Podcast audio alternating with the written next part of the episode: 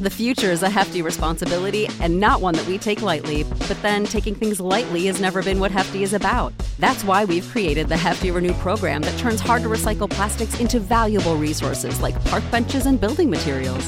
To participate, simply fill up an orange Hefty Renew bag with accepted items, tie it up, and drop it in with your regular recycling. That's it, it's that easy. It's time to rethink recycling with Renew. Particular valued resources may vary by geography. More info available at heftyrenew.com.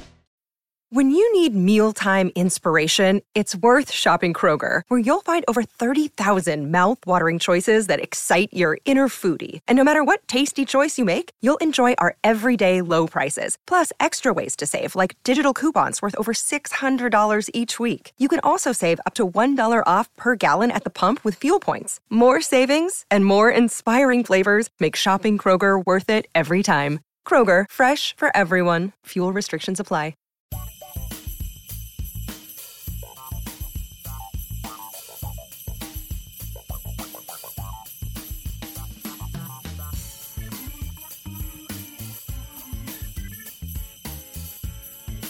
Hi, everybody.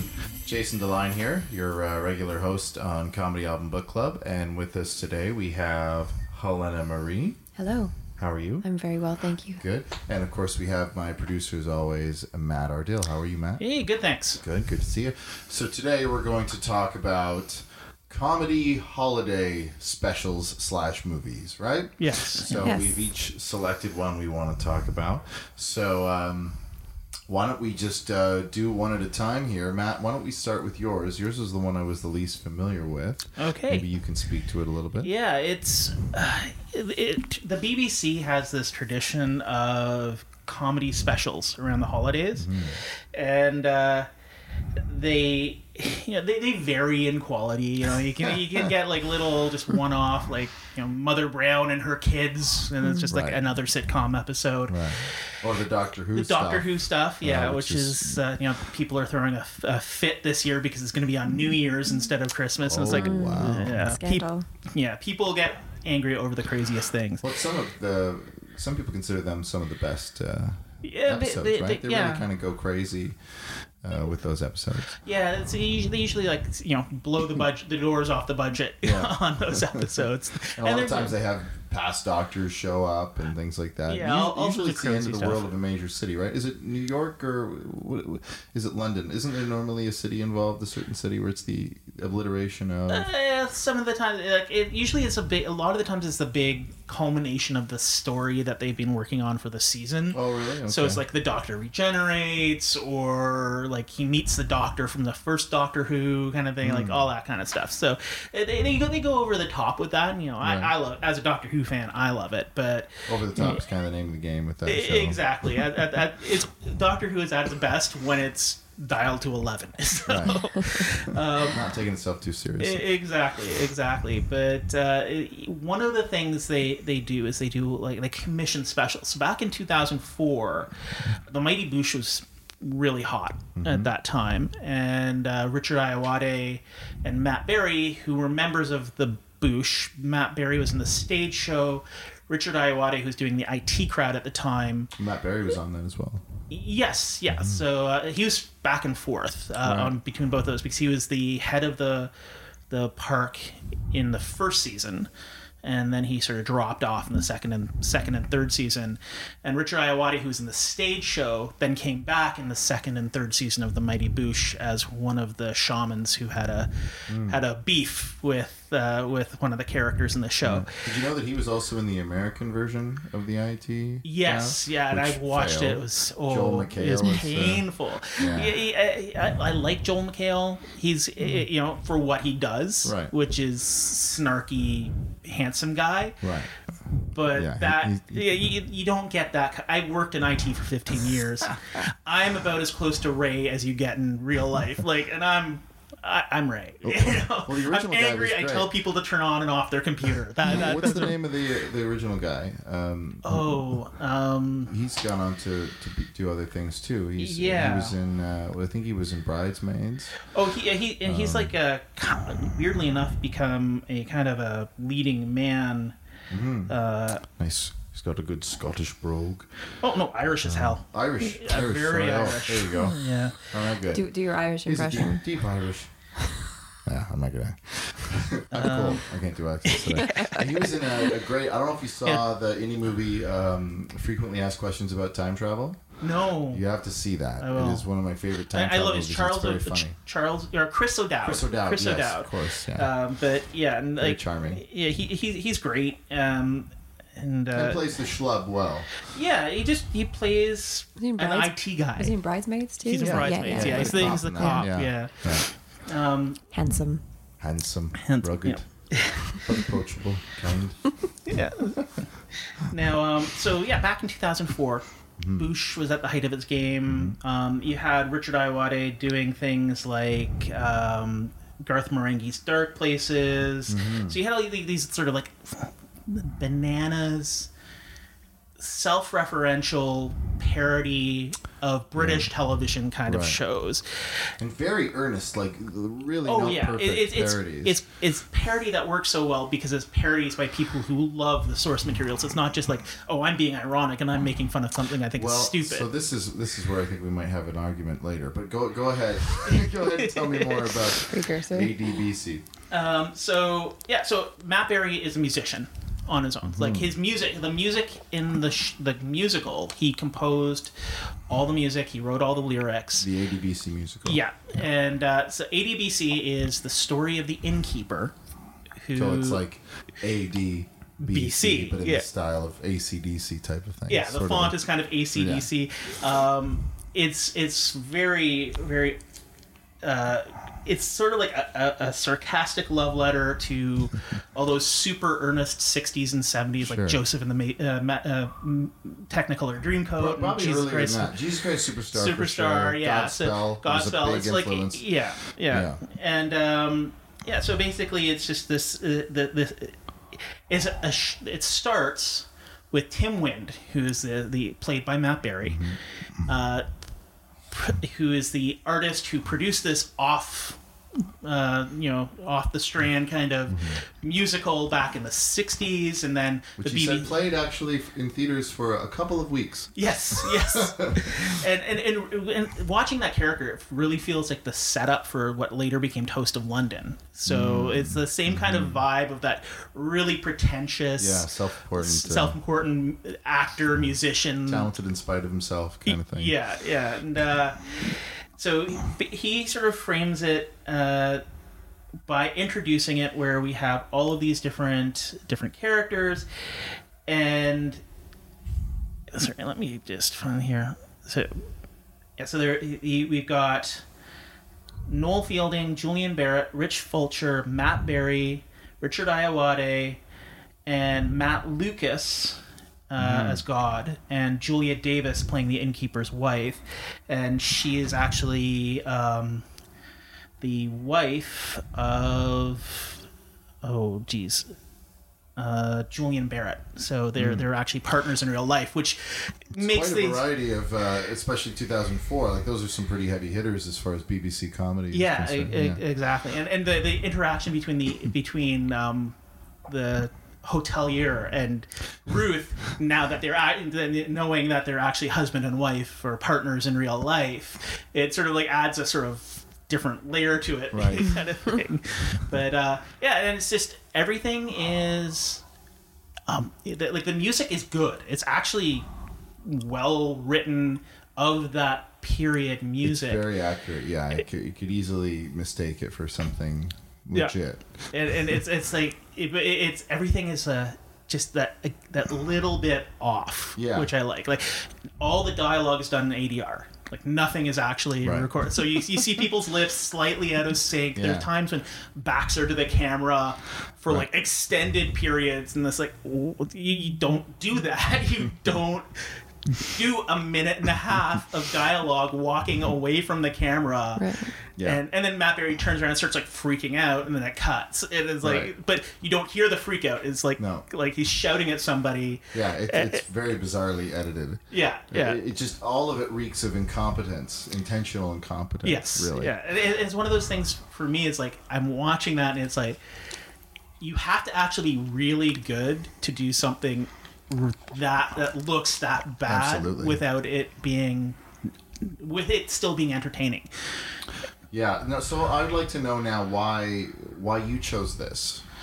Are you It a big fan of this? Do you watch it every year? We watch is it every year. It, It's Okay. close. It's between this and the Colbert Christmas special for similar reasons, because both of them are from people who clearly love what they're making fun of, Right. but see the ridiculousness in what they're making fun of. In the case of the Colbert Christmas special, it's the network Christmas, like with Elvis Costello and the goats Right. with horns.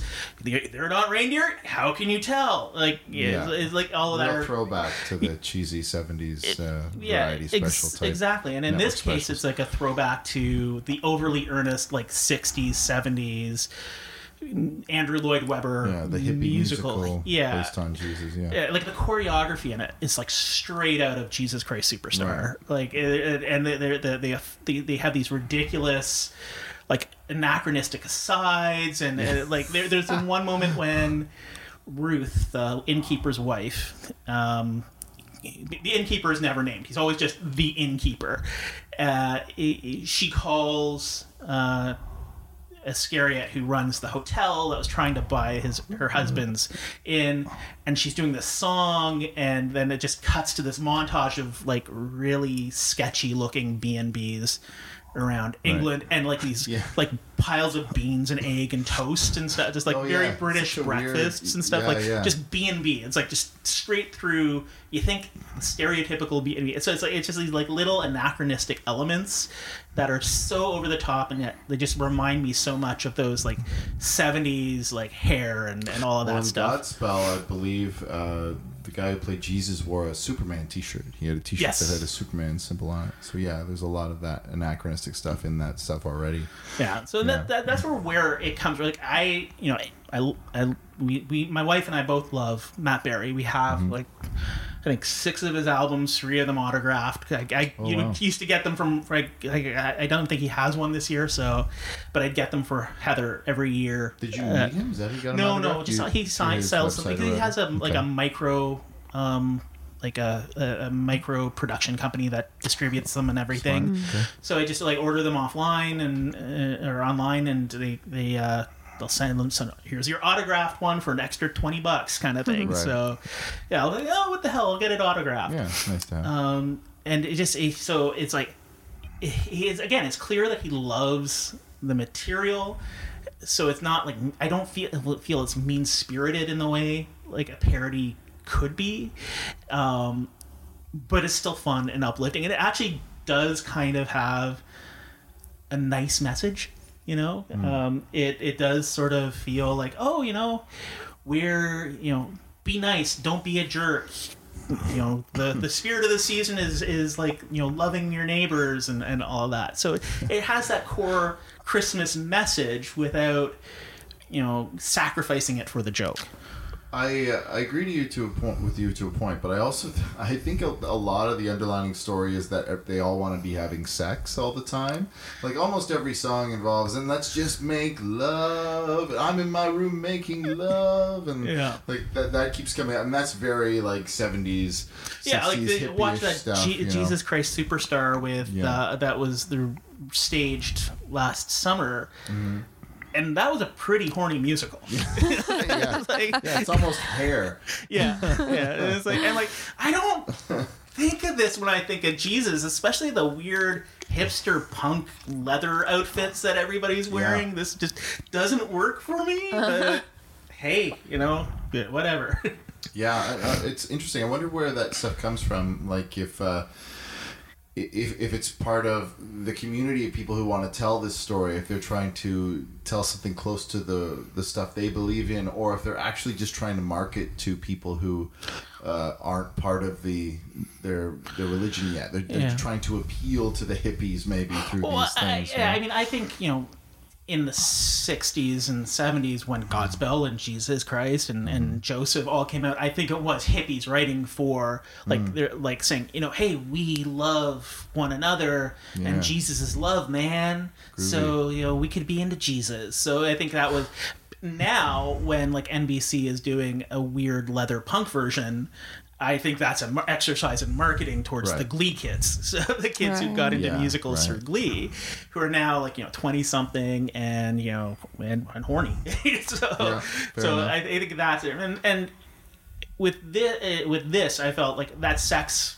There was a sort of a sexiness, especially Mm-hmm. when Judas Iscariot is going on and on like, oh, the champagne, do the bubbles make you randy? and it's just in that like super, super short like tunic, Yeah. with his leg up and all sweaty and gross, and it's like, it's it's clear that they they know this is sexy in as much as it's about sex is not sexy in any way that's in any way that's appealing sexually. it's- it's though. not erotic a kind anyway. of gross. Yeah. Yeah. It, it, it, well, that's the thing. It's, it's erotic in the same kind of way a guy on the street would say, hey, that's erotic. In that, that is in no way erotic. Creepy. so so you're a big fan of this Yes. so i watched it for the first time yesterday and i found it hard to get through i mean part of it's the production quality it Yeah. it, it looks like it's meant to have been sh- look like it was shot on old videotape Yes. stock Yeah. um, but uh, parody is a tricky thing uh, i'm a big fan of uh, you know, Airplane, and uh, the naked, the first Naked Gun movie, um, stuff like that. Um, but that's I don't don't really know how to. Um, Those are more like define the general parodies, like the. Well, just it's a parody general. of genre. It, it, it's But similar. but it's more broad, right? It is Whereas more like this is very Yeah. Like, this is- specific. and it's Yeah. more joke filled. Yeah. This feels like, and and Christopher Guest almost came into this t- category too with with a Mighty Wind, but he remembers to write a bunch of jokes in it too. And this to me, I didn't find enjoyable. I wouldn't watch it again because it's too good at being what it's parodying. Yeah. And I'm not a huge fan of, of Godspell and Jesus Christ Superstar. I mean, I appreciated it uh, a while ago for what it was. Uh, when I was in high school, we went to see a, a reproduction of Godspell. And of course, there's that revered production of Godspell where it brought together uh, Martin Short, Andrea Martin, uh, Catherine O'Hara. Yeah, all the uh, SCTV Levy. Yeah, like yeah. so many of those great people met because of that. It's like this legendary uh, thing here in Toronto. But. Um, but it's it's so close to the real thing. It just to me it looks like I'm watching uh, a third rate version of those things that Yeah. I'm not a huge fan of anyway. Yeah. And it's just so it feels so legitimate that it's hard for me to enjoy. There are a couple of jokes in it that I find really funny. Like they're walking away and and he says something like uh, let me know if you if you need anything like fresh water or towels. Yeah, or- and he's or- like, oh yeah, and you're an innkeeper. That must be tough in this market or something like that. Like to sing. Yeah, like for- Richard it's all Ayoade's very character, where, which, uh, well, like, He plays Joseph. He plays Joseph, where he has like, "Row, you know, really gravelly voice," Weird and then there's- then he sings, and it's like a normal singing voice, Hmm. but then he just switches back to those ridiculous. So yeah, it's I can definitely understand it, but I mean, it's very much in the mode of all of the stuff that those guys were doing, um, because you also have, um, oh, geez, you had I'm trying to remember Dean Lerner. So, Man to Man with Dean Lerner, which is one one of Richard Ayoade's other shows, Right. which is v- very much of the same ilk. So Mm-hmm. it is in it is difficult without the right context. I could see it being inaccessible. I will admit that Right. it's it's like it's very much like unless you're in on the joke already, this is probably going to be kind of boring. Well, and I, th- I think I am. I think I was, uh, but it's it's just uh, I, I think it's just not for me that type Yeah. of like uh, Toast of London as well. I mean, I, I gave up on that after about five episodes because it has a few great Matt what I think are Matt Berry esque moments where he's very funny and kind of a blowhard, but a lot of the storylines are so surreal and strange and. Uh, it just doesn't appeal to me. It's a different kind of comedy, and I really credit BBC for trying different types of things because, you know, with with The Office, I think it was uh, wonderful how it was a short run, and they were just like, "This is it. We Yeah. have our story set. We're done." Here, in, in well North America, you know, they quadrupled the, the length of the thing, probably more than that. Yeah. Uh, it turned into a hit series, and then it ran out of gas and wasn't as good at the end as it was in the beginning. because, I mean, like the British one, you have two 12 episode series and Yeah, a Christmas Christmas special, special, yeah. and then the Netflix movie. Um, Right, which wasn't great. Yeah, But, Uh, uh, but but- yeah, but uh, with with BBC, I think they do some amazing things like that. They'll even do something very short and and succinct and just the story they want to tell. But then they also do things like to me this um, ADBC should have been a sketch as part of a larger thing, Yeah. but they turn it into a thirty minute special. This to me one short premise that I don't think deserves more than ten minutes. Um, but th- that's kind of gutsy of them too. Yeah, it's, it's a risk. tests It's definitely a risk. attention and, span. and I mean, I th- and it's, I think it would have, fl- it f- probably flies better in England, where a Mm-hmm. lot, and at that moment, because you had Sure. all of those people doing all sort of similar types of comedy in that moment because it, the Mm. Boosh is kind of like that too. I mean, this is a very Booshy musical. I suppose. uh, but Boosh is most of their stuff is shorter form. Like they're a sketch show, really. yeah. Um, I, I, I, there's a few of their things are longer form, but uh, but mainly it's, it's pretty fairly. Oh yeah, I mean stuff. there's they were a sketch all troupe the that they place. Mm-hmm. transferred transformed it into them, you know, running a zoo, and then Right. them. I don't know what they did when they lived. A, a, a, there was a, one second season they lived above the shop, and then the third season they ran the shop. Right. There's like a in Camden. I don't know. Yeah, I, I, all over the but yeah, it, it's, it's sort of, they have little premises that sort of like float in and out. Yeah, and they yeah. then they just have the thread, and yeah, I, can- it's, I, I can definitely see where your perspective is coming from. I also think it it feels like it's a little too late. Like if they'd done it in the early '80s, I think there would have been a bigger audience for it. But I'm not sure if the people who watched Godspell and Jesus Christ Superstar in the '70s and have it as a, a good frame of reference are watching something like this now, a Matt Berry special. I don't know. I feel like there's a very niche audience that appreciates this kind of thing because you have to be probably young uh, and, and hip, I guess, enough to to appreciate the, the comedy of these people involved, but also have a level of reference where you know what they're parodying, which could have been 20 years before you were born. You know, yeah, I mean, I it's a risky thing. I was probably well, 2 when like Jesus Christ Superstar came. Right. out, So kind of most thing. people, so- yeah, our age, Yeah. uh, don't have it as a level of reference, really. Yeah, but I, I, I think, and you citing Toast, I think it's similar to that. It's right. yeah, in, in a way which is also similar to Oh Hello, Hmm. in that is it's it's very niche, Yeah. and I mean, it, and it's not really geared towards a broad audience, which is you know, which is fine. Sure. I mean, I, I wouldn't expect everybody to like this. I wouldn't recommend it to every person that I know. Like, I wouldn't like sit down with my mom and watch this, Hmm. Right, uh, you know, no. because like it is not accessible no. to But my uncle, who was really into musicals and was is an or was an Anglican minister. I'd sit down and watch this with him because Hmm. he's really into music. He's really into those musicals from that era, and you know this was kind of this shtick. you know the So I'm entire very God thing. curious if he would how he would um, critique this. Your mother as well. Like if they would see the comedy in it. If it's that if the comedy is accessible enough, or if they would just say that's an okay musical, Yeah. or it's a terrible musical. Yeah, I don't. I don't think it is particularly accessible. I, I will. no. I, I will admit to that. Like off the dot, it's not necessarily something that just anybody can sit down and watch. But if you're into that particular like be yeah like, again it's sort of multiple like like the horrible edits especially when when uh, Matt uh, Matt Berry would turn up as God and like just giving the thumbs up and and then just like the weird wipe where he like, like sort of shoots off the screen and stuff Yeah. um, the the poor video edit. It's like the poor quality. Like it looks like a degraded, you know, VHS tape. It reminds me of you ever seen any of those um, those thumb parodies? No, no. There's one called uh, uh, Bat Thumb. Oh, and with then- like the talking thumbs. Yeah, like they they superimpose uh, uh, I think an upside down mouth on thumbs and put googly eyes on them. Oh, jeez. And they're probably like twenty to thirty minutes. And there was one that was a, a parody of the the original Star Wars trilogy, and one that was Batman, and Yeah. they're Isn't that for kids? Like, isn't that like? Is that really marketed for adults to watch a talking thumb? Like, really? It is. It's it's a it's an absurdist type of parody, and it has its jokes in it that are funny, but it is ridiculous.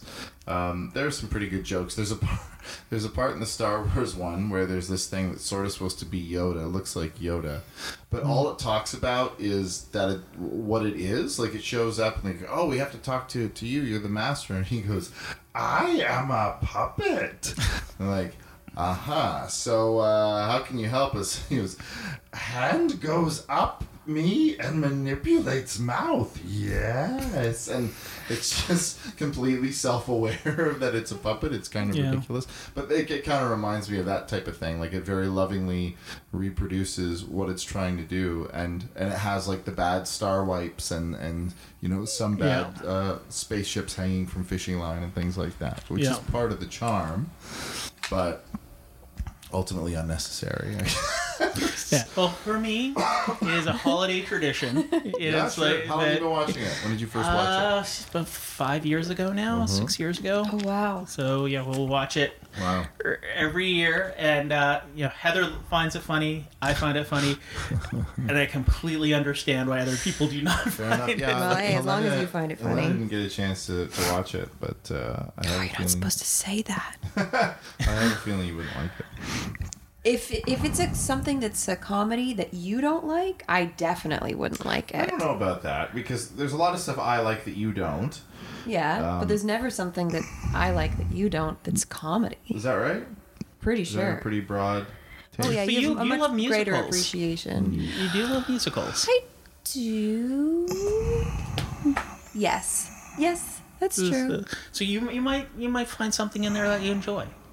It may not be funny, but it's like, oh, that's a. Right. good song, you know. Like that, Right. There's a one the song Ruth's solo song I love, and the um, She's great. She, they, they- they're all really good singers. Like, uh, Richard Ayoade, not as great, but yeah. It's, yeah, it's played for laughs a bit yeah, too. yeah, but and uh, yeah, like Lots there's of there's falsetto. yeah. This was a, cu- a, a Sounds like the kind at of thing like my mom would like. She might. She might find it funny too. I'd be curious to see her take on it. If it's done by the BBC, she'd like it. There we go. Well, it's on it's on Your YouTube. mom likes the BBC. BBC. All right. She'll like this. So um, we're switching gears a little bit here. Um, Helena and I didn't pick specials. We we chose uh, movies that have various comedians in them. Um, so Helena, why don't you talk about the film that you chose? Okay, well, um, it's a very well known film, I would imagine. And if you don't know it, kick yourself. It's called Home Alone.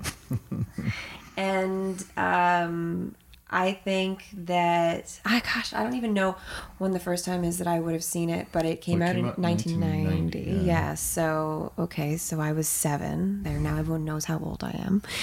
And I probably would have seen it right around the time that it came out. In theater, possibly. Um, I don't think you might have so. been a little young. No, yeah, I probably would have waited till it was out on VHS. Um, and but I, it's always been a part of my life, and I think probably sometime in my in my teenage years, I I lost contact with it. But when I was a young adult, it was it was a go-to movie around the holidays that was easy to put on whether you were in a room full of kids or a room full of adults because I think the comedy appeals to both children and adults alike. And I think that's what's so great about it still today is that you know, it can kind of there's a relatability aspect to it when you're following Macaulay Culkin's character. You know, the whole idea of uh, the family, you know, wishing your family wasn't around anymore.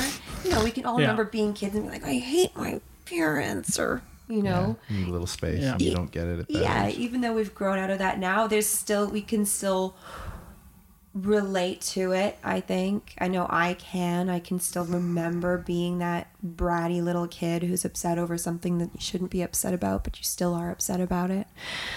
And um and then it's kind of like um you know it it's this feel good family movie but that has all these spooky and creepy and scary aspects to it you know with the the, the robbers and everything. And um I love the idea of a child being able to plan how to you know get these guys to go away my favorite scene is that that first scene when they come back to the house, and it's the rocking around the Christmas. It's yes. like you know, and he's got all those Oh, like yeah. strings, all the yeah. strings. Michael and- Jordan cut out. yeah, going by exactly. a train. Exactly. It's just fun. It's just fun. And of course you have um you know the SCTV peeps in Catherine there. O'Hara, John Candy. Mm-hmm. Yeah, And Yeah. that just adds a whole other layer to Yeah. it. absolutely. Like their their interaction between the two Oh of them God. is just it feels so genuine Yeah, and so and, warm. and and sweet. Oh, like yeah. there's nothing no ulterior motive. He's just like it's the holidays. We got hosed out of a flight. We'll give you a lift where it's on Who the doesn't way. trust John Candy? You know? Yeah, and just a wanna truck full of polka performers. Man, it's so And great. Catherine's uh, her her I mean I don't think I could praise her enough, but her her facial expressions when she's at the airport and, and John Candy is just starting to talk to her about you poke poke poke, you know, and her just her, like this look on her face, like you can just you feel the tension inside of her. She has something she has to do. She has to get back to her son, and yet she's a, a nice person, and this guy is standing in front of her saying nonsense that she is not following and has no idea Yeah, what how it relates bewildered. to her at all. It just it, I, I'm sorry, is there? You know, like it's, it's Yeah. just the way. It's She just, does a lot oh with my what she's given as far as Yeah. script, and she brings so much warmth. Like she brings that the worry of the mother, but it's not it's not one note. She's also strict at times. She sends Kevin up to the up to the um, attic, third which which feels a, a little bit harsh, but at the same time, you're still on her side. Like Yeah, you're, but she's you're still never she's not still on her side. yeah she's still like okay we'll find somewhere else for the kid who wets the bed to Yeah. sleep. It's, Yeah, it's not right. mean. She's strict No. but No. loving. But and Oh, also a fully realized person. Like Yeah. it, it could have been easily just a one note where you're just at ten going, "My kid, I gotta get home to my kid." But Yeah. it's a very nuanced performance. Oh she, my she's exhausted. She's worried, um, but she also has that terrific sense of humor. Like Yeah. uh, I I think she deserves a lot of credit as an actress, not just as a comedian, for her her depth of emotion. She's incredible. I mean, I, I'm going to say it, and you know, some people might argue this with me, but I honestly think it's the best John Hughes film. Like out of all of his films, 'cause I saw I saw a lot of them in the theater. I saw, you know, like, and this is the most balanced one. All of them It's have accessible from a, a wide range. of, yeah, and I uh, mean, like you look at like Sixteen Candles. There's and like especially if you read Molly Ringwald's like essay about filming or not Sixteen uh, Breakfast Club, Right. Um, but Sixteen Candles has a lot of problematic elements. Yeah, and then then you know, so planes, trains, and automobiles. Uh, Uncle Buck, sort of this this phase, like she's having a baby. This is when he sort of Uh, realizes, you know, I don't need to be so national lampoony mm-hmm. in all of my stuff. I don't need to grounds in real throw you know half naked women into every movie kind of thing you know? And and then it's like this Yeah. is like there's literally something that everybody can enjoy in this movie. It doesn't come across as preachy. It doesn't come across like home alone 2 also john john hughes mm-hmm. Was a horrible money grab it was just like this is Right. so wrong Right. no i do not want to see even then i was like donald trump's in it i'm not going to watch it Oh, Well, I think- I've actually never seen I think you second nailed on the head you said it's balanced. Um, you know, we were watching it the other day, and I noticed how it's not one note like a lot of kids' Christmas movies are, yeah or even comedies are. Uh, you know, you get a lot of movies that are just gross out, goofy, rated R stuff from beginning to end, or you get the very saccharine sweet where the stakes are fairly low through the whole thing. Like, oh no, what are we gonna do? We lost our Christmas presents. Oh, there they are. You know, it's just not not high stakes. But this has a lot of they, they really give you the the idea of this family cares about each other. There's a lot of heart, but they're frustrated with him, with with Kevin. But then there's also the fear of the the furnace in the basement, which I Yeah. think a lot of kids can relate to. It's like a, I, a scary, dark. I was dark, terrified of my basement Right? Yeah. it's a very common thing. It's, it's usually not well lit. There are Yeah. a lot of dark corners and things. Um, but then there's also the the robbers are actually pretty scary. They're willing to invade the home even though they know he's there. Yeah. What does that mean? What's but they also make it fairly cartoony in the way he deals with them. Yeah. Like he's not shooting them with bullets or, or cutting them with knives or stuff. They, they sustain some pretty serious Yeah, it probably killed them. Um, that, that, Probably that, killed iron them. to the face. But, there's, but is, there is that nice, like you said, balance between there's there's fear, there's mystery, there's comedy, there's physical action, um, and and something for everyone. like you believe it. What I really love too is that when we're introduced to like Joe Pesci and Daniel Stern, they we're it's not like we're only presented uh, with them as the robbers as like these Mm. entities that are coming in we we get to know their characters as well Well, we, Pesci's introduced as a cop. We- That's a bait and switch that Oh, we yeah. don't know for a while, That's which is awesome. great.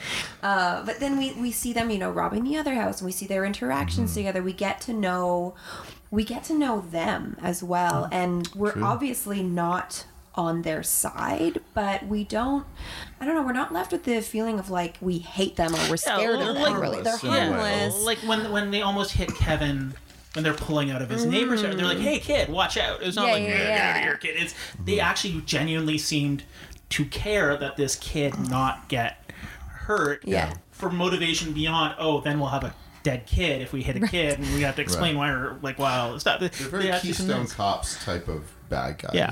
You know, sort of harmless, but they're as foils, basically. And I, even Ke- Ke- Kevin's character, like watching it again last night, like this is an el- like it, there's actual growth there with a kid in Mm-hmm. a kids movie. yes It's so easy to oh they're just so sweet, but he, Kevin is like I was kind of a jerk to my family. I should have known better, but they were also treating me like garbage, which isn't cool. Mm-hmm. And then the end and how he helps that the old man next door. Yeah, it's quite beautiful. his, it's like his there's talk with him in the church is very grown up and Yeah. Oh, mature, yeah. and he doesn't get a chance to even be seen that way in his family. He's the youngest, right? And and they don't think he's capable, and that's what's nice too. When they come home, they say, "Oh, we don't have any milk," and he says, "Oh, I went shopping, I got everything," and they're like. Oh really? And so now they have a new appreciation for Yeah. him. He's he's grown up a notch during the course of the movie, Yeah. and that's nice to see.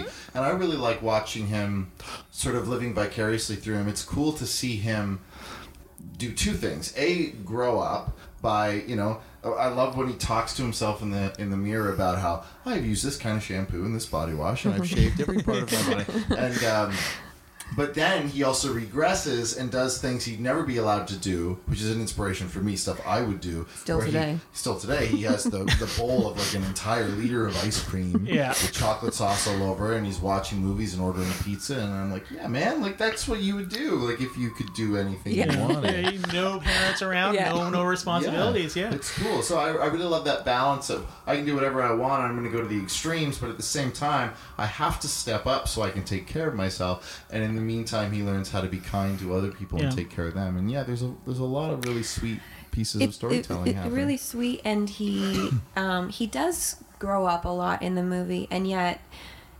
think like he still remains such a child And he's like eight. yeah And Macaulay And- Culkin does an incredible Uh, he job. does, he really as, a, as, an, does. as a child does. actor, it was just impre- really amazing. Um, and it's interesting like when he uh, towards the end of the movie when he goes and talks to the other Santa Claus who is supposed to relay the message to the real Santa Claus about him wanting his family back. That's his Christmas wish. He's still a kid at the end of the movie because he wakes up Christmas morning expecting his family to be there because he asked Santa Yeah. for his yeah, family back. that, that's that's a heartbreaking moment. It is, and um, and I, I just think it's so it's so sweet, and uh, it's a real tearjerker. I mean, for me, you know, I'm a big sap for these kinds of things, and mm-hmm. especially when mm-hmm. it's a movie that I that's so nostalgic because I have been watching it for almost my entire life. Yeah, I mean, like we were like you, you were seven at the time. You were Kevin's age. Yeah. Yeah. Almost when that was going on. Oh, I yeah. mean, we're not, we're a few years older, but not that much older. You know. Yeah, now it's neat to see it through the eyes of someone who would be the age of a parent. Yeah. Right. And, and you can understand, you can now uh, relate a little bit more to the family, to, to Catherine O'Hara and, Oh, and yeah. John Heard and what they're going Yeah, through. Yeah, the only character I didn't like, like the uncle's a jerk. hate Oh, yeah, I think we all have the the jerk worst. uncles, It's the but the the, wor- the one that I didn't feel felt real to me was the older brother. Buzz? He was Buzz. He's he's basically Chet from Weird Science, just Right. a younger version of Chet. a little biff. Biff, A little yeah, bit, that's who you're- yeah, that same kind of '80s, like you know, this is 1990, Yeah, it's but it's coming out of that caricature. that that bully archetype of, Yeah. of just such a blowhard with the the buzz cut and like high and tight buzz cut Mm-hmm. and you know a gun on the wall. It, it's just it didn't seem to fit with the rest of the family. Like as a character, it's like I didn't. He didn't feel like Like he would be their there. son, kind of Yeah. All thing. jerk kids have jerk parents, though, and you know, when if you're an older child or a middle child, there are there are ways you rebel that aren't like everybody else, you know. And uh, he he looked like the oldest of I don't know four or five Five kids, kids. Five and kids, yeah. uh, you know he's probably not getting the attention and love that he used to get. And uh, I don't know, I I bought it, and I especially like that they humanized him a little bit when he came home. He said, you know, it's pretty cool that you didn't burn the house down. Yeah. Like there's still a little bit of affection for his brother. Yeah. He wasn't. He wasn't all bad. And No. that's it. And, and Macaulay Culkin. I can't which remember which one of the Culkin brothers it was, but the one who played his cousin Fuller. Fuller. Yeah, I think because it was Kieran.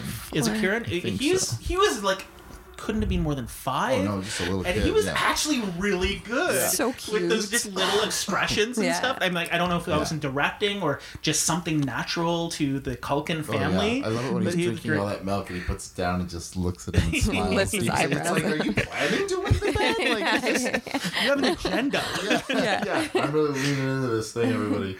And I love that his name is actually Fuller. yeah. Full and there bladder. were some some really neat touches too. We were talking about how, um, like when Macaulay Culkin wakes up and he realizes his family's gone, and he's remembering what everybody's been saying, all the nasty things that everyone's been saying to him. Right. They Yeah. took they took different cuts of it, different takes, right? All So- close up, looking right down the camera. it's interesting because it's kind of like it's it's his perspective and it's they were all worse. Yeah, a i little mean they might have said the same kind of words Yeah, it but just it's read worse and that's Yeah. his perception of what they said. yeah and i just i think that's really just a neat little touch you I know love stuff like that. It, it drives me nuts in uh, movies when people have a flashback and it's exactly the way we watched it. Right. And th- that never rings true to me because they wouldn't have this perspective of an edited Yeah. bird's eye view. They wouldn't see themselves. And I always think flashbacks, and maybe it's too extreme to, to want this, but I always think like flashbacks POV. should have, yeah, should be the POV of the character. This should be Yeah. first person uh, uh, view. But I understand why it's not. But yeah, I really like that they, they took the time to. They had you know the six or seven different actors and had them all do their different lines just for him, Yeah. looking right down the camera as if they were looking at him. I thought that was really neat. Mm-hmm. Yeah, yeah. i love that movie It's so a much good movie. Yeah, it's great. It, it has every emotion you can think of. You experience in that movie, and um, I feel the one thing I feel like was a little weird was that the the old man next door, who they there's this legend about that he killed people and stuff, and he Yeah. turns out to be a sweet man. He takes a long time before he ever says anything to Kevin. Like he's just happy to sort of loom over him, looking terrified. maybe we could infer that that's also Kevin's perspective. But like, at, at once in a while, maybe he would just be like, "Hey, I, how are you? I'm not a scary Yeah. man." I'm Mr. Smith who lives Yeah. next oh, door. Yeah. Well, I and it was weird too. Like later on, when all the things were happening with the robbers, the old man's like, "Okay, let's get you back home."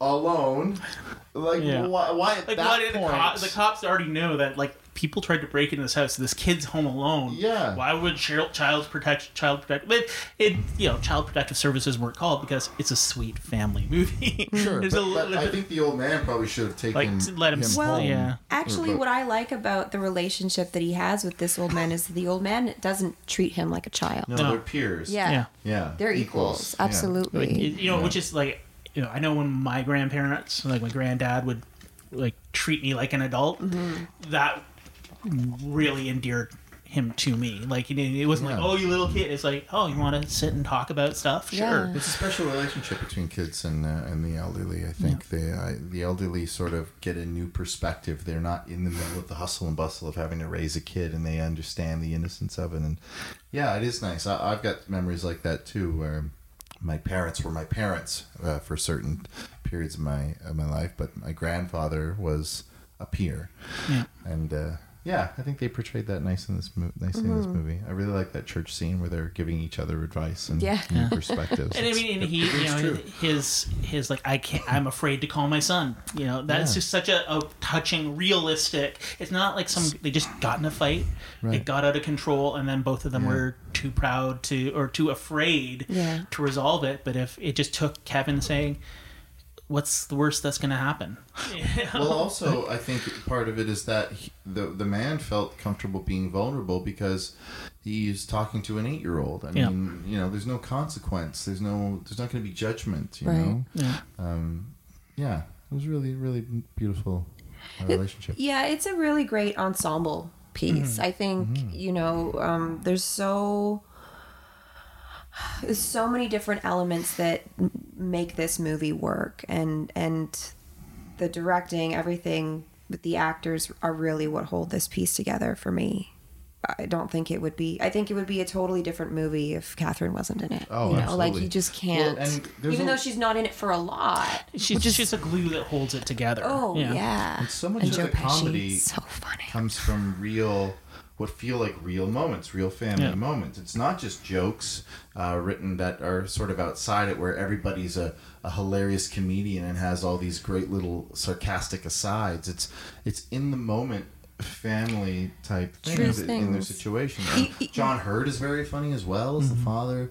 Um, and even when the when they're in Paris and um, the uncle starts going around with the shrimp, The shrimp, tray. that's for later. And, Oh. yeah, yeah, and, he- and he just ignores it and just keeps Yeah. going. Yeah. Like you know, we have that person in our family who would just does, do that. And then Ignore John what- uh, John Heard on the family trying to call. And he's talking to the French police. Do you speak English? No. Uh, Allô? uh, est-ce uh, parlez anglais et la? Like he's, he's showing so much, and it's clearly just grade nine French that he's that he's got.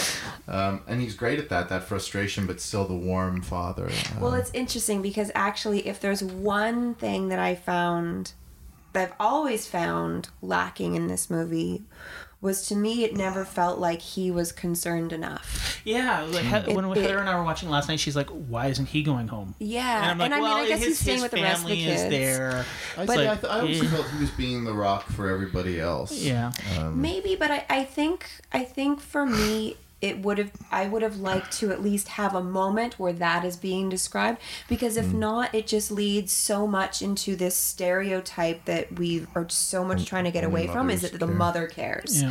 and it's the, you know the mother who's worried you know Yeah. and it and it just even when the when the rest of the family comes home like the, it's good the dad comes in and he hugs Kevin and says oh good you're okay but like he's more con- he's more interested about the tooth that he finds on the ground if, you know and i and i get it because from a storytelling point of view if you have both parents freaking out it's too much noise but just something a little bit more to just feel like the the father cares it, that's the Well, only he, thing that's to me, he was also the guy who freaked out the least when uh, there was the mess in the kitchen. Like he just Mm. seemed to me like a calm dude. Like Yeah. eh, like if, if if this happened and I was in France and and if I had a kid and left it, I uh, I would like to think that I would hold it together and say, okay, we need a plan. We'll get back tomorrow. There's nothing we can do. I'm gonna call the police, do whatever we can, but yeah he is calling the police Yeah, and I- I someone like has that to take care of the other four kids. I do see that uh, that he does seem a little bit less realized compared to the other performances. Like think if It's you, more about Catherine than him, yeah, for sure. Yeah, like if you look at say Uncle Buck, which also John Hughes, Mm-hmm. Yeah. many of the same performers. Yeah. You have John Candy as the emotional male component, and he carries that film. He car- he, he emotes so much more. So there you see like like I, I Well, he think has an arc too. It's more Yeah. about him. yeah, Than it so I, it's, he's and, and the same with plane, trains, and automobiles. And I, I think it's like John Hughes can do emotionally realized m- male characters. Mm-hmm.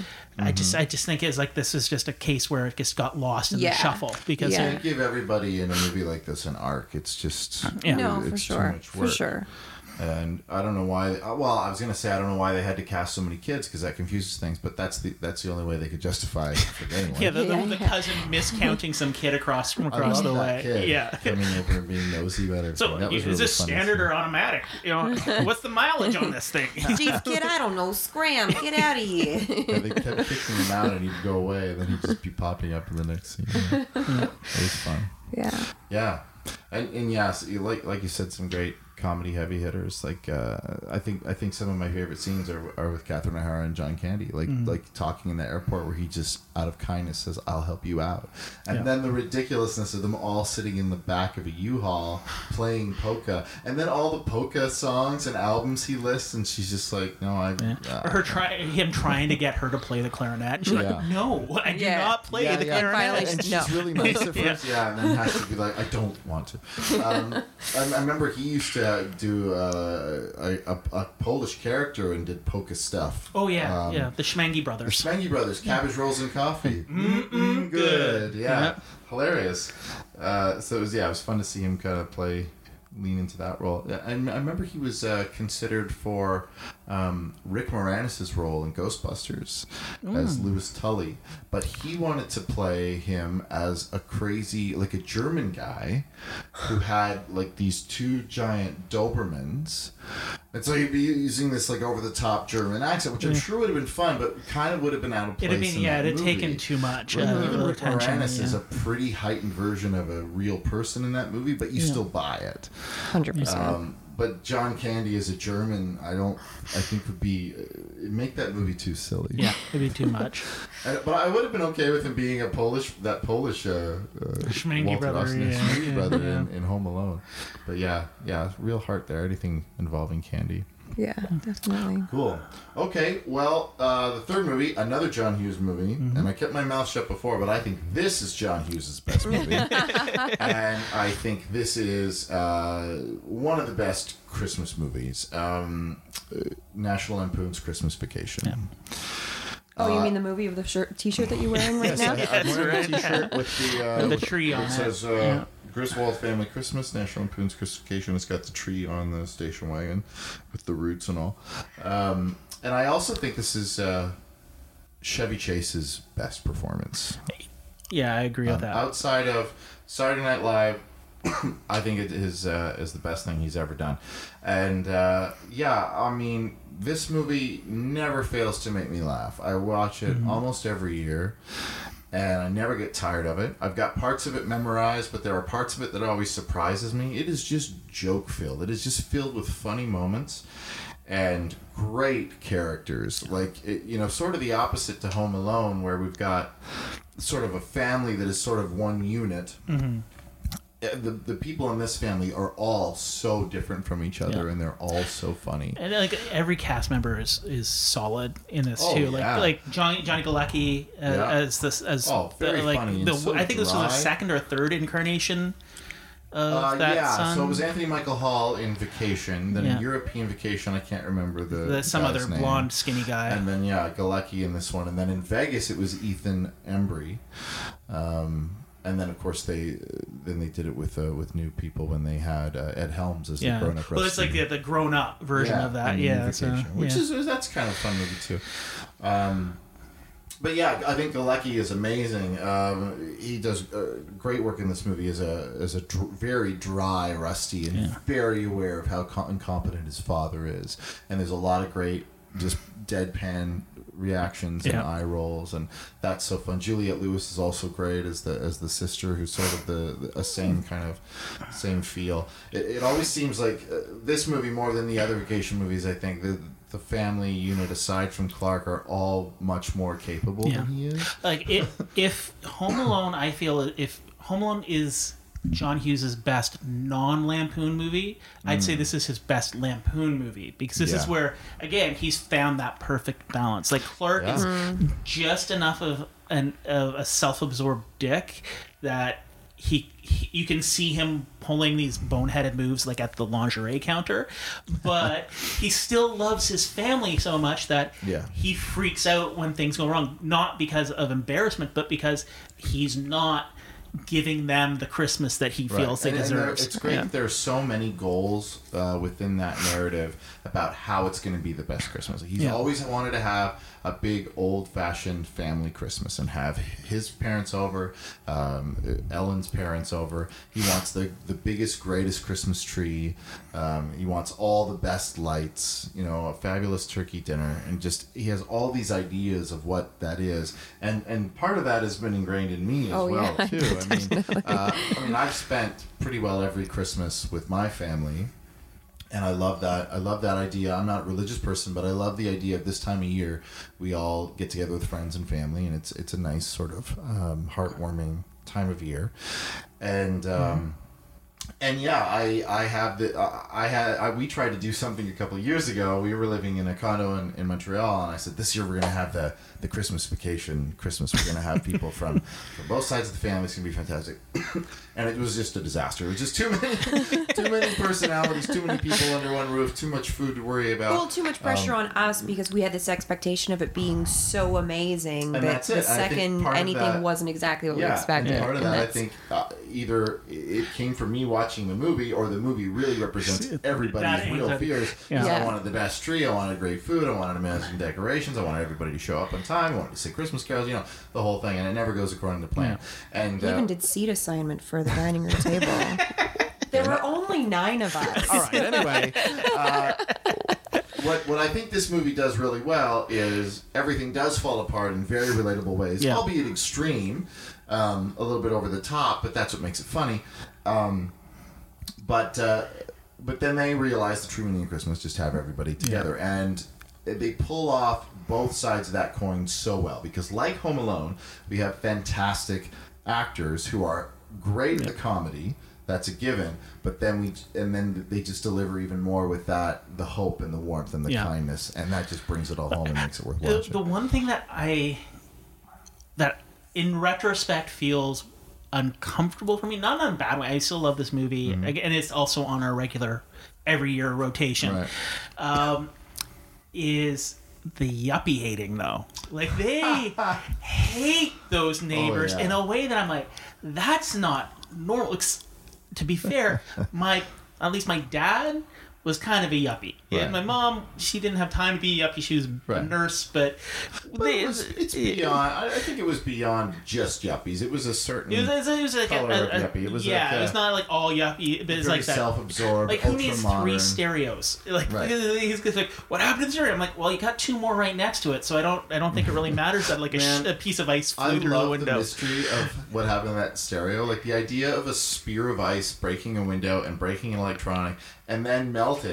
So you have this destroyed thing. Something obviously hit it, and then a pool of water, and your window's broken. Like, how would you ever figure out what happened? I love how perplexed they are, but, then, Yeah. but they just know, even though they don't figure it out, they just both turn slowly towards Clark's house. They know he had something to do with that. Yeah. And then she goes over, and the dog attacks her. And then she comes home and punches him out. Yeah, that's Julia Louis, Louis Dreyfus Yeah. too, who is is great in that role. So fantastic. I love. they, they, they play horrible people very very well. The two the, Sure, the two of them, but, but they're just horrible in a mundane way. They're not mm. evil. Right. No. They're just obnoxious in, in, a, in a way that like that that scans as these could be real people that you live Right. next to who jog and then sneer down their nose because you know you have like the wood panel station wagon Right. and, and well, all they're the antithesis of not just what the Griswolds are, but what Clark wants them to be. Yeah. He wants the homey, folksy, lovey-dovey, cheesy, cliche Christmas. Yeah. And these people want anything but that. like Right. the, the uh, what sets the two apart most interestingly to me is set design you look at the griswold house and that's i relate to that house because that's kind of like it's the house i grew up in but then you look at the the the, the neighbor house it's like all neon like and museum. and it's it's like that Cold that modern yeah it's uh, like miami vice st- aesthetic Yeah, of yeah. you know those Nagel paintings of like Yeah. just stark harsh Ultra lines Miami modern style. yeah and it's like it's, it's those little de- those little touches that just like elevate the material that much more Mm-hmm. Even because the- then you have like this something set in the back of your head setting the joke tone Right. so it makes it that much easier to These land people the are beat not like us. yeah Uh, Right. Even their jogging suits were like they look like that um, rescue blanket material, like Yes. all modern foil, like futuristic. Uh, However, it's interesting stuff. you say they're not like us. Like I feel like the true spirit of Christmas then is is not is lost. Then if you're not truly Well, accepting maybe and not loving like us of- isn't isn't the right thing to say, but like they seem like they don't care about the spirit of Christmas. So Mm-hmm. that's that's why they kind of become an easy foil. They're the Grinch in this story. right. You know, I mean, you could argue, I guess, that um, Ellen's father is like that too. He Yeah. sort of poo poos everything Clark does. Finally gets the lights to work. The little lights aren't twinkling. I know, Arden. Thanks for noticing. Yeah. just trying to bite his tongue and just gr- grin through everything. And then beyond all that, then we get that wild card cousin Eddie show up, Yeah. and it, that is also one of um, Randy Quaid's best roles. I Oh, would I, say. yeah, I definitely would. I mean, you could argue the last detail he was good in, but I mean that was really Jack Nicholson's show.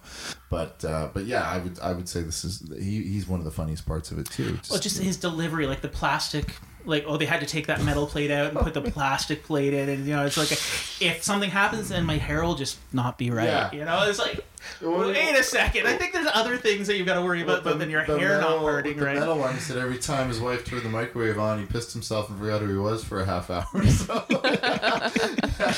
uh, he delivers those lines, yeah, so just uh, throws them away. Like you just believe him hundred percent that he is this guy. And Yeah. one of my favorite things too is when they've got one of those German um, candles where it uh, it makes the propeller on the top spin around. Yes, and yeah. Eddie just goes and just touches it, and it just falls apart. And he just looks at it like, well, that's a piece of crap. But like he he broke it. But just the look on his face, he's just such an uncaring like jerk. And we met those people, and I've been that sometimes. Like, oh, look at this, and like I break something by accident. I'm like, oh well, oops. Like you know, just a bull in a china shop type of thing. But again, with his character, like I th- like Clark, he's sort of like the the the talk to Clark's tick. Mm-hmm. Like ultimately, he does also want that family Christmas. He does Yeah. want to do right by his family. Yeah. Mm-hmm. It's just he's so grossly incompetent. He thinks kidnapping a person and bringing them tied up in his easily identifiable vehicle to the family is the way to go And about that, That brings us to our fourth Saturday Night Live uh, alumni. For, we had uh, Chevy Chase, um, Julia Julia Louis Dreyfus, uh, Randy Quaid, and Brian Doyle Murray. Yes. uh, plays uh, Clark's boss. So another uh, comedic force, and he's he's great as well. Yeah. And, and he does a very nice. Um, 180 from the hard ass boss. What did he call him? Uh, grease ball. Like He did a different name every time. And I, I, I, love that's got to be like improv. He literally thinks his last name might be Greaseball. He's not trying to insult him. He's like, yeah, whatever you say, Greaseball. Like that stuff like that makes me laugh so hard. Yeah. Even the movie uh, Son-in-Law, which is a really stupid Pauly Shore movie. Uh, his name, his character name in that is Crawl, and the father keeps getting it wrong. The father to um, ah, not Gina Gershon. Who's that actor? Carla Gugino actually plays the love interest, and that's one of her early things. And uh, the father uh, wants to get his attention. He goes, "Uh, crap." And that kills me too. Like he literally thought in that moment that his name might be Yeah. crap. He's not insulting him. He thinks that those, those kind of jokes. You just they get me every time. Yeah. Just that misunderstanding. so But and as soon as he like sees the consequence, he's like, "Oh, cr- uh, crap! like I, Yeah. I was wrong." yeah, I and, mean that, it feels a little tacked on. yeah. a little convenient, but it is nice. But then when his wife shows up and she's like, "Oh, right, you, you cut idiot!" the bonuses. And when you see the people that matter get hurt, that's when you know. Yeah. And what was it, Jeff? Oh man, and when, and oh, Chevy Chase does some great emotional work in this movie. When Yeah. he's writing, when he's reading the thing, and he expects it to be the the the check. He says, "I'm putting in a swimming pool. I already put a deposit down." And Ellen's like, Yeah. eh. "And if there's enough left over, I'll fly you all down and dedicate it." And then he goes. and Ellen says, "It's bigger than you expected. It's uh, it's a it's a jelly of the month club." and, uh, and then uh, Randy Quaid, well, that's a gift that keeps on giving the whole year through. Like he's just totally clueless about what's going on. And then he and then uh, I think that's when Clark does his second of two great rants in the movie. Yeah. Yeah. Um, yeah, no, there's some, there's great stuff. I mean, you really feel his frustration. And there's a lot of fun set pieces too with the the squirrel and the tree. Yeah. Uh, the, the cutting down of the tree itself, and it starts off on the way to the tree. That great highway. Uh, yeah, that, chase, that, the and that crazy, forth. cu- that crazy like under the truck. Oh man, I love Oh, yeah. that stunt where he just goes to pass the guy and goes underneath that tractor trailer. But Uh, it- Okay, do not try that at home. no, no. One of the things too, though, like that makes this movie so great is like the little everything is set up by a simple mistake, generally by you know Clark Yeah, yeah. or one of the family. But like the the Christmas tree, he gets in there and he left the saw at Yeah. home. And, you know, it's like we've all Yeah. been there. Yeah. And it's like, Yeah. and he's too proud to go back and get a tree from the lot. And yeah, they never show how they get it out, but I love I love that panning of the car and the tree goes by and you just see the roots and it's like a six foot radius of just dirt. Yeah. it's so great. And then they get it in and he unleashes it. Um, a lot of sap in here. Looks great, little full, a lot of sap. Like that line kills me every time. And then he go, then he goes to bed and there, he's talking to Ellen about the plans, and he's turning the pages of the magazine, and his thumb sticks to every page with sap. It's just so subtle. They're still talking and ripping pages out, and then he says, "Finally, okay, good night." He turns off the, the light, and the lamp comes back with his head. He kisses her, and his hair is stuck, and then that. It's Just the end of the scene. Yeah. And it's it's fantastic to me. The, the best part of that scene is the lamp is stuck. and that much sap is ridiculous. and even with all that sort of like over the top sort of slapsticky kind of humor Mm-hmm. it still has that the grounded like when the family lock him in the attic and he's like wearing all that old clothes Right. and finds the old movie like even that finds the old gift that he forgot to give in a prior oh, If you year can Right. watch that scene Yeah. without crying, I mean, you deserve got a reward. heart. That Yeah. I love those old home movies uh, where he's watching his uncle and stuff, and then they show up later in the movie. Yeah, no, I, I, like I said, I think Chevy Chase deserves a lot of credit for staying so grounded. Like he's Yeah. known as such a slapstick pratfall guy, but he stays so uh, grounded in all these ridiculous moments. He's so dry, but also Yeah. has the heart and the smile, and yeah, that's why I love this movie. I mean, there's tons to laugh at, but you, it's never bitter. Yeah. Uh, it's not. Um, it, it's not a uh, an ironic kind of uh, comedy. and it, it, it's dialed down from the earlier lampoon stuff too Oh, like sure. it- it's like it's like this is a christmas movie offensive. yeah we have our, our, our sexy swimming pool scene but never goes to like if that was you know the first lampoon or the second lampoon Oh, she'd have been completely naked. yeah on the, on like, the it, it knows like okay we gotta we gotta you know dial it back a bit because Yeah. we want th- that would just be wrong to have that in this in this movie And that's actually a fun callback too to the woman he was trying to flirt with at the at the counter. Yeah. And and there's some awful jokes in that that I still laugh at though, where he, he's saying his wife is dead, and and then obviously she doesn't wear underwear. So so what are you doing? He's, he's, he's, he's saying he's buying he was buying lingerie for his wife. God rest her soul.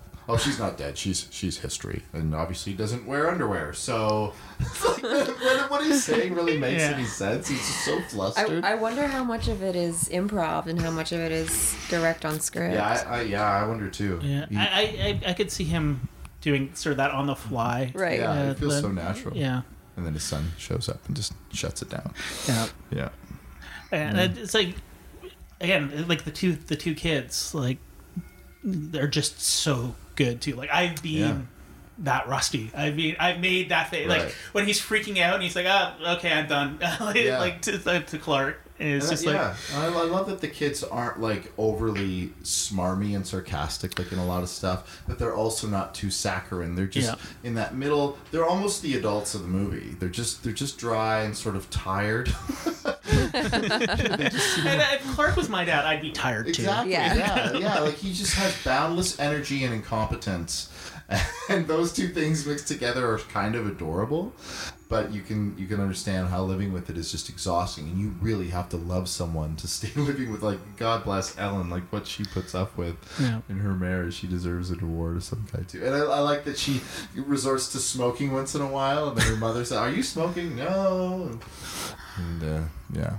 Yeah. They all deal with their struggles in the movie, and uh, but but but they love each other, and that, that I think that's what I like about it. Is it's a movie with heart. There's a lot of you know, it's a Wonderful Life type sentiment in it, but also just so many relatable laughs, so many moments we've all been in, and they just take it that one step forward that you need in a movie to make it funny, and uh, and it all works. It all hangs together so well. So yeah, Yeah. that's why that's my favorite Christmas comedy thing, holiday comedy thing.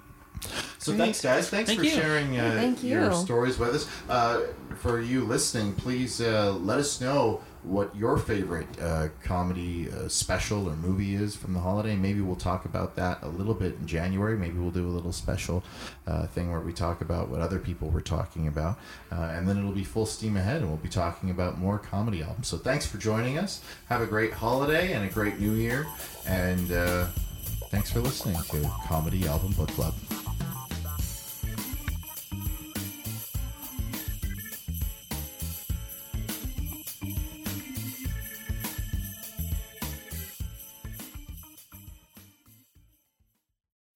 When you need mealtime inspiration, it's worth shopping Kroger, where you'll find over 30,000 mouthwatering choices that excite your inner foodie. And no matter what tasty choice you make, you'll enjoy our everyday low prices, plus extra ways to save, like digital coupons worth over $600 each week. You can also save up to $1 off per gallon at the pump with fuel points. More savings and more inspiring flavors make shopping Kroger worth it every time. Kroger, fresh for everyone. Fuel restrictions apply.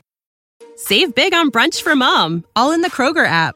Get 16 ounce packs of flavorful Angus 90% lean ground sirloin for $4.99 each with a digital coupon. Then buy two get two free on 12 packs of delicious Coca Cola, Pepsi, or 7UP, all with your card. Shop these deals at your local Kroger today or tap the screen now to download the Kroger app to save big today. Kroger, fresh for everyone. Prices and product availability subject to change. Restrictions apply. See site for details.